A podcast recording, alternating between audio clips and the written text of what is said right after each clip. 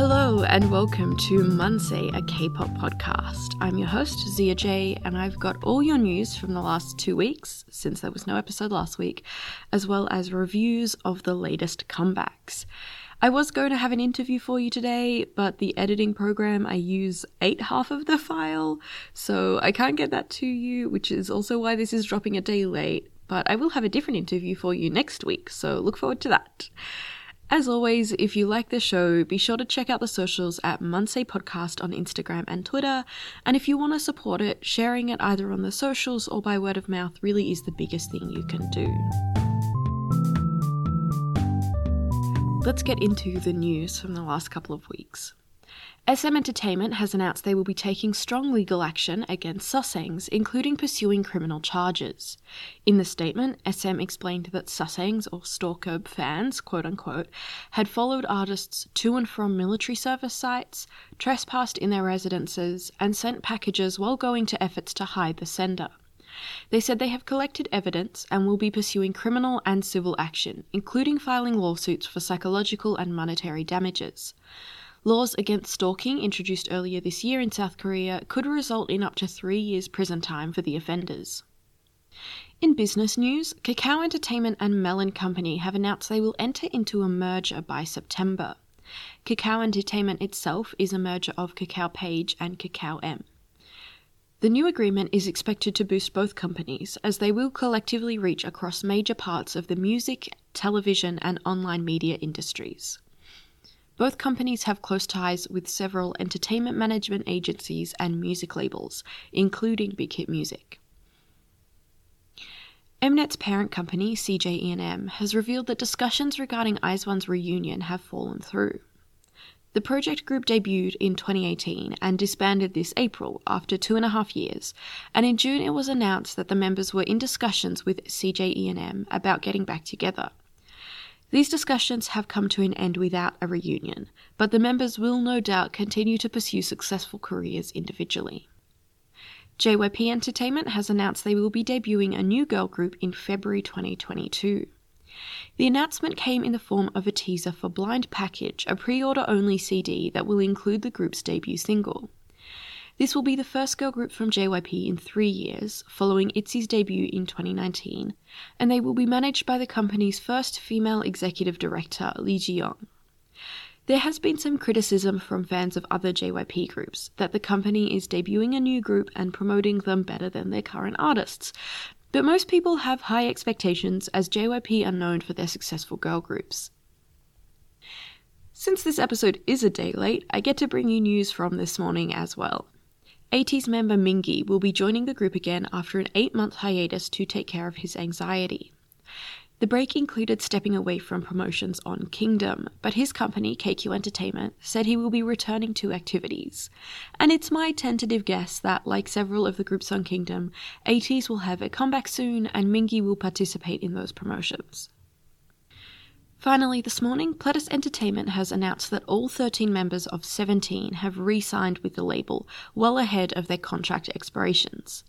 In the statement from Pledis, the members said the re signing is a demonstration of their teamwork and faith in each other, and a promise to work harder in the future. That's all the news for today. If there's ever stories you see that you want me to cover or topics you think I should research, feel free to let me know on the socials at Munsei Podcast over on Twitter and Instagram. Now, on to reviews. The last couple of weeks were not that busy with new releases, but we'll kick things off with Day6 Even of Day's new song Right Through Me. This is solid Day6 melancholy, and it really works with the kind of retro style they went for musically. All of their instrumentals seem to be a mix of live and electronic, with real drums and also digital percussion, and a live piano coupled with a really pretty synth melody line. The vocals maybe slip under the radar a little because they feel so effortless, but there are some impressive high notes slid in there.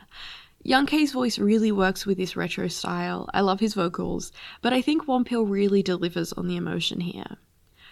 If you like Day6's sadder stuff, or if you're like me and in the southern hemisphere where it's winter right now, do check this one out. We also had SF9's comeback with Teardrop. SF9 have been killing it on the charts with this song, especially since this is their first release post Kingdom, and I think it makes sense. Teardrop is a dramatic blend of electronic drops in the chorus and orchestral elements through the verses. There's a kind of harsh percussion line at times, but their vocals are really soft and it does balance it out. The big thing about this track is that it's interesting. There's a lot of moments where I was waiting to see what would come next, or stopping what I was doing to pay attention to a new instrument that was added or something that interesting that was happening. I think SF9 are doing something a little different with this kind of complex pop style, and it'll be really fun to see where they go from here. (G)I-DLE Soyeon had her solo debut last week with Beam Beam, a really fun pop rock rebellion against adulthood. An excellent contrast of bubblegum pop vocals and electronic guitar, Beam Beam is what I didn't know I wanted at the moment.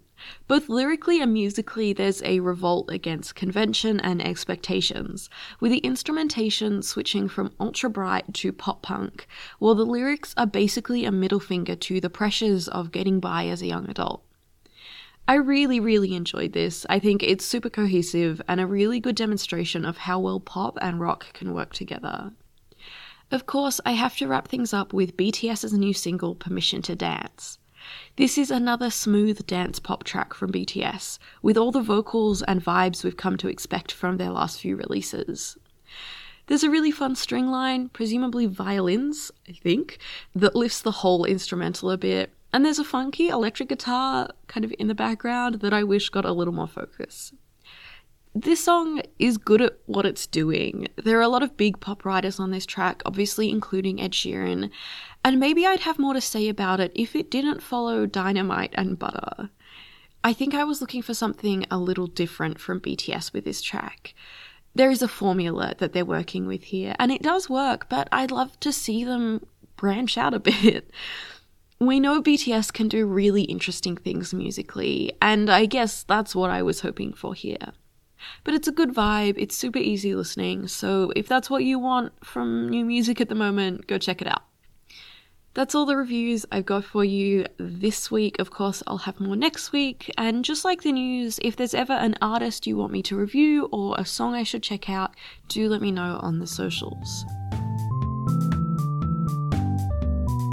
That's where I'll wrap things up this week. I know things have been a little messy with the show lately, but I'm sorting some stuff out so that I can make more time to work on it in the second half of this year. I mentioned it with the news and reviews, but in general, if there's topics you want to hear about, anything you want me to cover, a perspective that you're interested in hearing, please do let me know on the socials at Munsei Podcast on Instagram and Twitter. The show is coming up on 20 episodes and 5 months, which is really exciting. And I really, really appreciate everyone who's given it time and support, including you if you're listening to this. That really means a lot. As always, my sources for this episode are in the show notes, along with the card, which has all the podcast relevant links. This podcast is produced on the lands of the Wurundjeri people of the Kulin Nation, and I pay my respects to elders past and present. This land was stolen, and sovereignty was never ceded. It always was and always will be Aboriginal land. Thanks for joining me. I've been Sia J, and I'll catch you next week for the next episode of Munsei, a K pop podcast.